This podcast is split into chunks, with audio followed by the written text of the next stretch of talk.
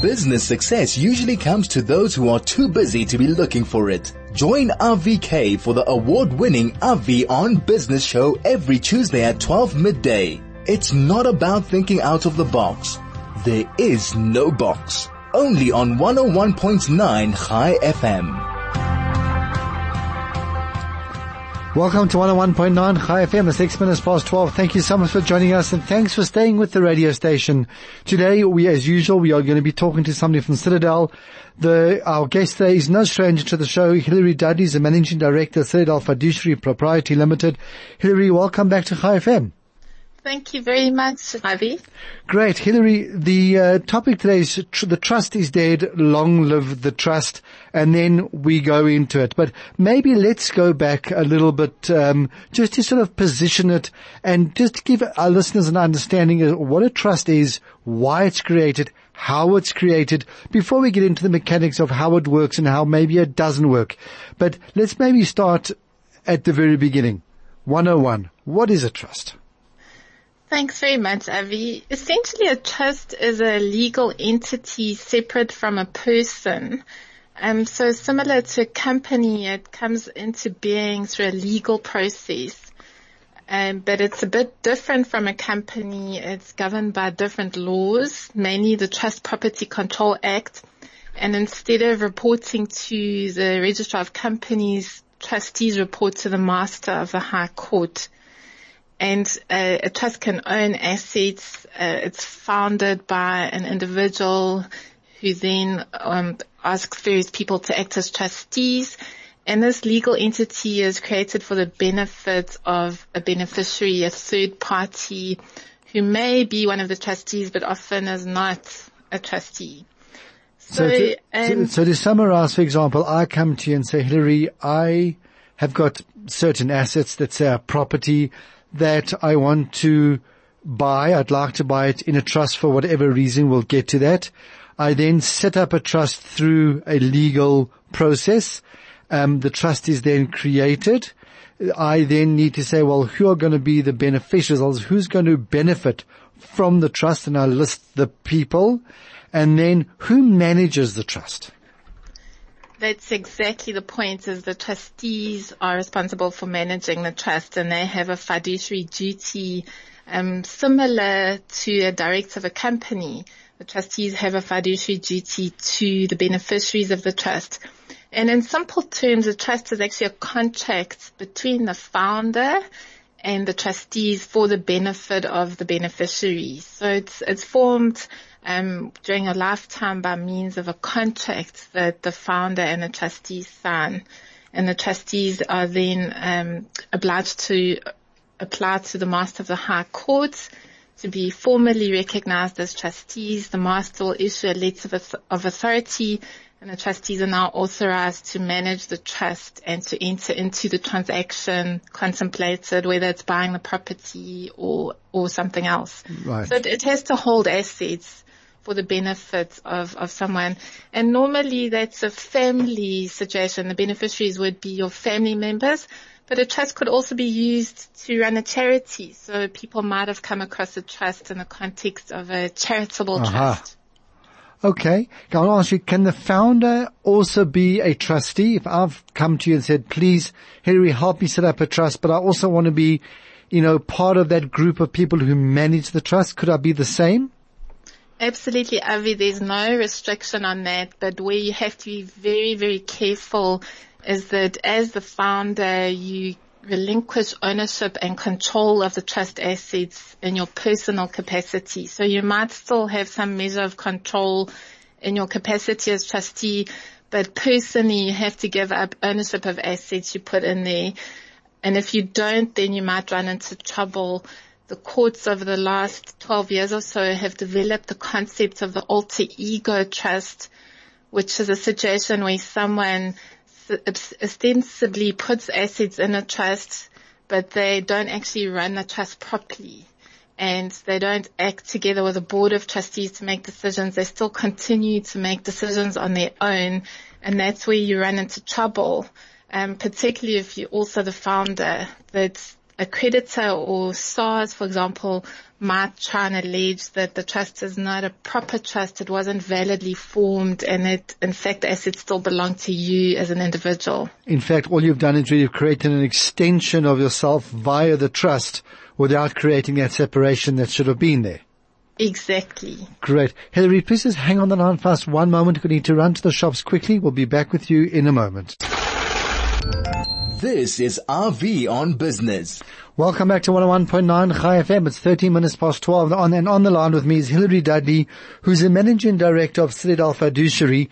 Hilary, thanks so much for staying with us. Let's get into the meat of it now. We've understood how a trust is set up, why, and let's get into the why it's set up. Why would someone have a trust? What is the main purpose for someone setting a trust up, going through the effort, going through the expense? I think generally in a family context, a trust is formed for estate planning purposes to ensure orderly estate planning and succession, particularly if the family owns assets that might pass from one generation to the next, such as a holiday home or a farm.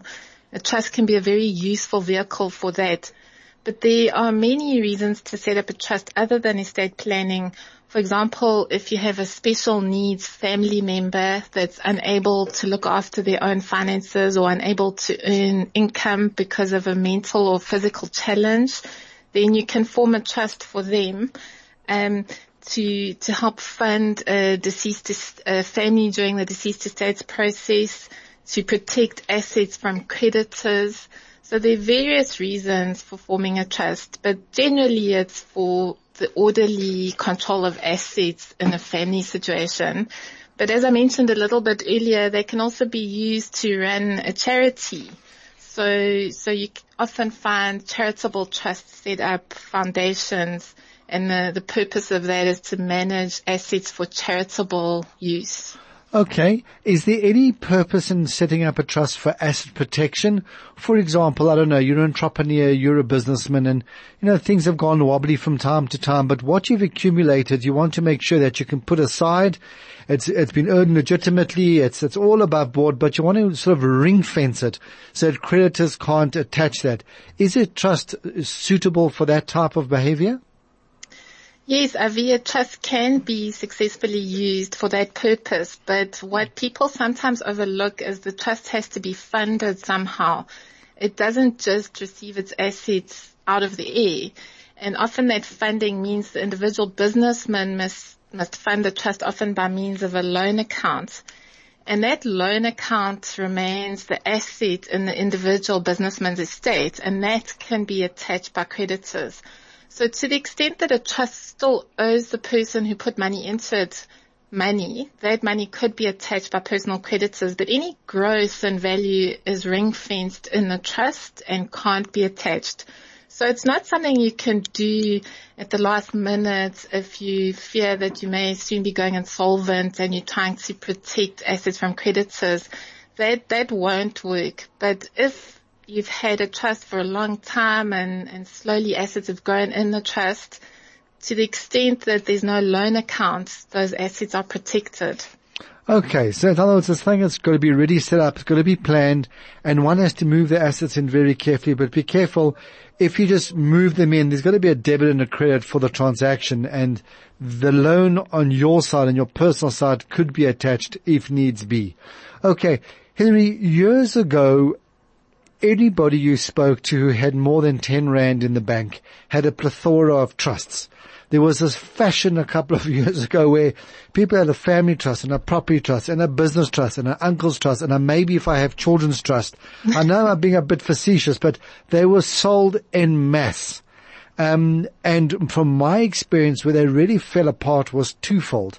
Number one, there was no accounting mechanism that was given to the person to to enable them to run those trusts correctly. So they became cumbersome and just painful and unwieldy.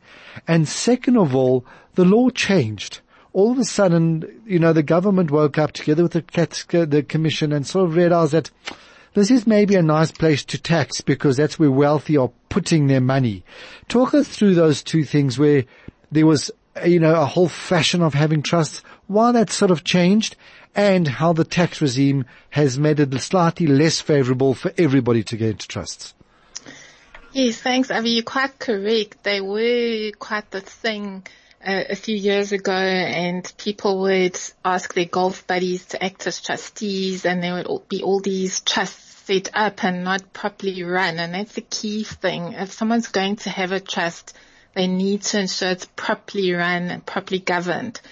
Um, there were various property investment schemes, for example, that would recommend having a two-tier trust structure where one trust held immovable property and the other trust held other assets.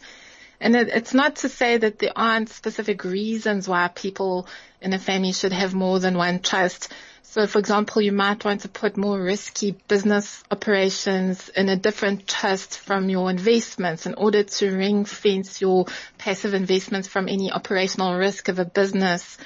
Um, you might find that a family with adult children don't want to all be bound together in one trust because they have different needs, a different uh, investment requirements or, or risk profile, for example, and they might prefer to then have separate trusts. We often find a situation where someone's formed a trust and once their children have reached adulthood and have children of their own, they want to start going their own way. So it might make sense to do that from the outset. Um, so there are instances in which it is quite advisable to have uh, more than one trust, but as I mentioned, there are governance requirements, there are costs associated, because if you have a professional trustee, they normally will charge a fee. Your accounting and tax compliance incurs fees. So it makes sense to try and streamline it and not, not have too many if it's not strictly necessary to do so. Great. Hilary, before, sorry, before, sorry to cut you off there. We just need to run back to the ads quickly. But when we come back, let's just finish off that point, and then let's also just talk briefly around the tax structure of of trusts, why it's advantageous to some people, and why it's quite expensive for other. We'll be back with you in a moment. This is Avi on Business. Welcome back to 101.9 Chai FM. It's 21 minutes past 12, nearly 22 minutes past 12. And on the line with me is the Managing Director of Citadel Fiduciary Proprietary Limited, which is Hilary Dudley. Hilary, let's get into the, the meat of a trust. Someone's got a trust. A trust, as you said, is a separate legal entity. It pays that wonderful thing called tax. Is it tax advantageous to use a trust as opposed to keeping things in your own name? No, Avi, not necessarily. And the reason for that is a trust is effectively taxed at the highest rates of income. So any income arising in a trust is taxed at 45% and on capital gains at 36% at the moment, which is twice the maximum an individual will pay. So on the face of it, you don't form a trust for tax efficiency reasons because it does pay tax at higher rates. That being said, there are rules in the Income Tax Act which are colloquially known as the conduit principle, in terms of which if trustees award taxable income and gains to beneficiaries, that income and capital gains can be taxed in the individual's hands at the individual rates. So you can then sprinkle taxable income out by vesting it in the beneficiaries and then they pay the tax. But in the, in the absence of doing that, the trust is going to be paying tax at the highest rates. And so you never form it at, at or should I say currently you wouldn't form a trust for tax efficiency. In the old days, trusts weren't even regarded as taxpayers and, and didn't pay tax at all, but SARS quickly cottoned onto that and closed that. Right. So, so that's, that's no longer a reason for forming a trust. so in, in a nutshell, as you said, the two main reasons for forming a trust would be asset protection and continuity, but one needs to understand the animal that we're dealing with why we've created, how we've created, what it needs to sustain it going forward in, so that when it gets to the point where it actually needs to perform like the founder and the one uh, trustee has passed away, there needs to be continuity. You don't want the court to turn around and say, hold on, yes, you've paid tax, but you did not run the tax, the, the trust correctly, and therefore we're just going to walk straight through it. If you can just get everything done correctly and go to the right people to help you set it up, number one, and number two, maybe more importantly, the correct people to help you run it on an accounting um, point of view, then you should be fine. Yes. Yes, absolutely. And, and I'd hasten to add not only from an accounting point of view, Avi, but also from a legal point of view it's really important that all the secretarial work on a trust is done correctly. So, for example, any decisions of trustees must be recorded by means of a resolution or if those are taken, those decisions are taken at a meeting, your meetings must be clearly minuted. You should be able to demonstrate that your trustees are in fact actively applying their mind and making decisions regarding all the transactions in the trust and that it's not a situation of one individual making decisions that the other trustees just rubber stamp. If that's the case, then you're going to run into problems. And in fact, there've even been court cases where there have been professional trustees appointed. They've drafted documents, but it's been clear to the court that they weren't actually involved in decision making. So you have to be able to show that your trustees are practically involved on a day-to-day basis to make sure your trust has integrity. Hilary, you've obviously hit a nerve here because we're getting SMSs looking, it looks like from lawyers and accountants who are basically saying exactly that, that the amount of time that they've had to spend in order to convince people that these meetings are not just lip service. Yes, it might be one person, the founder and one trustee who's sort of making the decisions, but as this person says here, ultimately it needs to be adopted and ratified by all the other trustees on a proper document signed and dated and um, clearly indicated where it was taken place. I suppose that basically sums it up.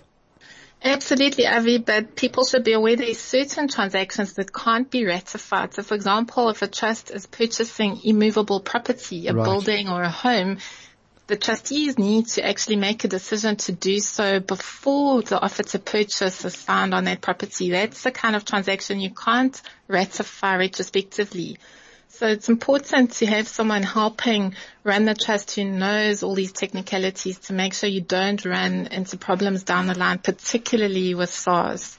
Somebody says, that sends a message here, please make sure that your trustees are either alive or in the country so that they can ratify documents. I think that's quite pertinent.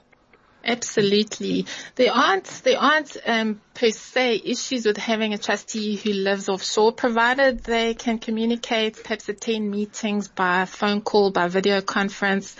But, um, if you do have trustees living offshore, you must be very careful that the jurisdiction that they live in doesn't deem the trust to live in that jurisdiction for tax purposes. So there's certain uh-huh. jurisdictions such as Australia, where I would recommend you don't have someone as a trustee on your South African trust if they live in Australia. Okay, fair enough. Hilary, let's end off on a, on a positive note. I think we've really been quite uh, harsh on trust in the sense that I just want people to appreciate what what they're getting into, that there's a place and there's a space for everything, but it's not a magic elixir that you can just dump assets into. Don't worry about the, the loan accounts.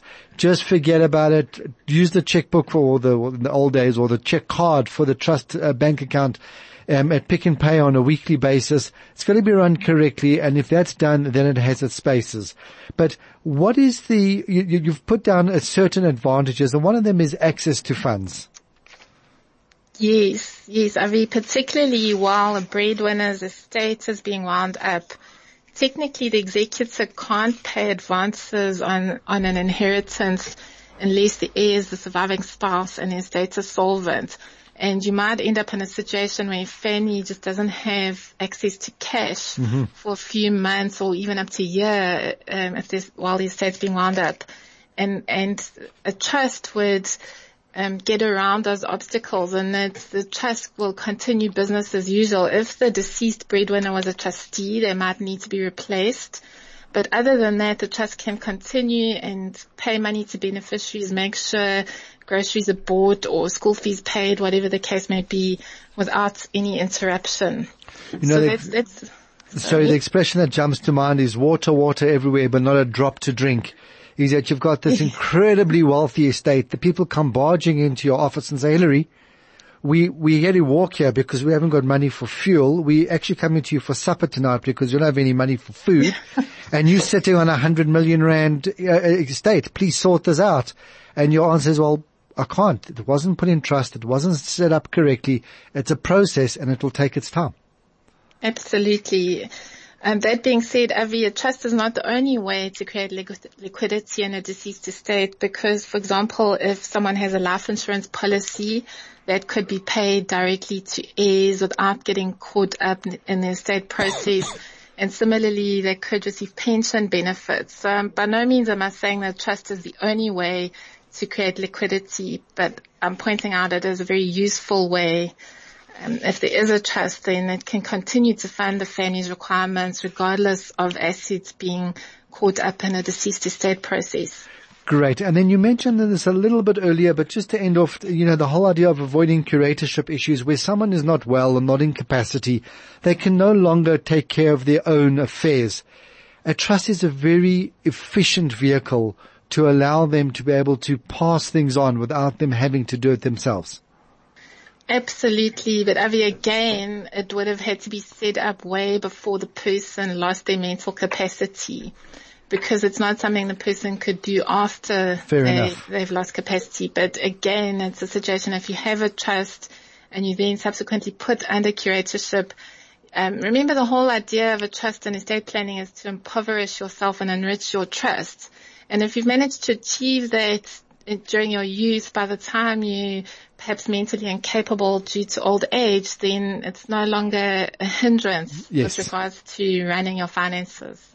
Great. Hilary, a lot of people are asking, and um, maybe it's a bit of a difficult question, but what does it cost to set up a trust? Ballpark. It depends on who you go to, what service provider you go to. So it might range from between five or ten thousand rand to set up the initial trust document. Remember that if you set up what you call an inter vivos trust, because you can also form trust in terms of your will. Um, that, that's called a testamentary trust, and that would be less costly in that it's a part of the deceased estates administration process. But, but as a rule of thumb, I'd say between five and ten thousand rand, depending on the complexity of the deed. But bear in mind that's an initial cost. You're going to have annual costs after that for trusteeship and for accounting and tax, tax compliance. If people came to you, would they be able to get the sort of the, the turnkey operation where obviously you could set up the trust but then manage them through it on an annual basis? Yes, we do provide that service to Citadel clients and we can assist uh, other people as well. But we would then first engage in a whole inquiry as to whether it's necessary to form a trust and what are the reasons for mm-hmm. it and so on. Bearing in mind a lot of families in South Africa now have heirs who live offshore and a local South African trust might not be appropriate in their family circumstances. So we would be reluctant at Citadel to form a trust and you know, sell you a trust. We would want to engage in a whole process to ensure it's the right thing for you. That's a theme that's come through every interview that I've done in the Citadel. It's all about the needs of the client and creating the right solution for the need of the client. Yes, there's certain tools that one uses, like trust, like policies, like investments, but they've got to be structured correctly for the client. Hilary, as always, thank you so much for your time and thanks for coming onto the show. It's my pleasure, Avi. Thank you for inviting me. Wonderful. Thank you. That was Hilary Dudley, Managing Director, Third Citadel Fiduciary Proprietary Limited. Uh, please get a hold of um, Hilary if you've got any queries. Just go onto the Citadel website. I've had one or two people call me saying that they're not quite sure how to reach him and I've just gone on the website and given them the details. Go along and just see what they have to offer you. One thing I do want to mention is that a major part of what Citadel does is really for high net worth clients. So if you're somebody who's got a lot of money, you're confused, you're not quite sure what to do, you've accumulated this wealth and you're walking around in the dark. You've got all these vultures and hyenas preying from every different side, trying to get a little bit of their uh, their their hands on your on your wealth for whatever reasons, and you're not quite sure where to go to get advice that is holistic, that'll take care of every different uh, area that you need both local and offshore, please give Citadel a call. And if you're really concerned, speak to Hilary Dudley directly. She is the head of um, Citadel Fiduciary, and then she'll be able to put you in touch with other people. Citadel is really a, a company that has been built locally. It started locally around the corner here. It's done incredibly well, and it really caters for those people who want peace of mind, who have tremendous amount of assets, but want to make sure that they have got a partner and a support structure that they can enjoy their wealth without worrying that it's being corroded for one reason or another. Please go along and have a chat to them. But just before I let you go, if you're one of those people who are feeling overwhelmed, maybe not financially is another reason, and sometimes you feel it's just all too much and you need to offload, the Chai FM helpline is here to help you. Give us a call 0800 242436. Again, 0800 24 24 36. Please put the number in your phone. If you don't need it, maybe somebody else will need it. You never know when someone just needs to speak to somebody. Please give them a call. That's a Chai FM, Chai FM helpline, caring, compassionate, and confidential. Also that you know that the Jewish people are known as the people of the book. We're literary connoisseurs, consumers of words and prose, sharers of ideas. In short, we are readers. Chai FM is now starting a book club. If you'd like to be one of the Chai FM book club readers, all you have to do is give us a call. What will happen? You'll receive a book every month to review on the radio to our listening community. It's social, it's fun, and it's mentally enlightening. So if you're one of those guys who come home, done a hard day's work, sort of veg in front of the TV and would really like to do something else and you feel you have the ability, then just give us a call. All you need to do is email the word books, that's with a S, B-O-O-K-S at chaifm.com and someone will be in touch with you. Craig, thanks for pushing the button. Uh, Citadel, thanks for sponsoring. Hilary, thanks for coming on the show. We will speak to you next week.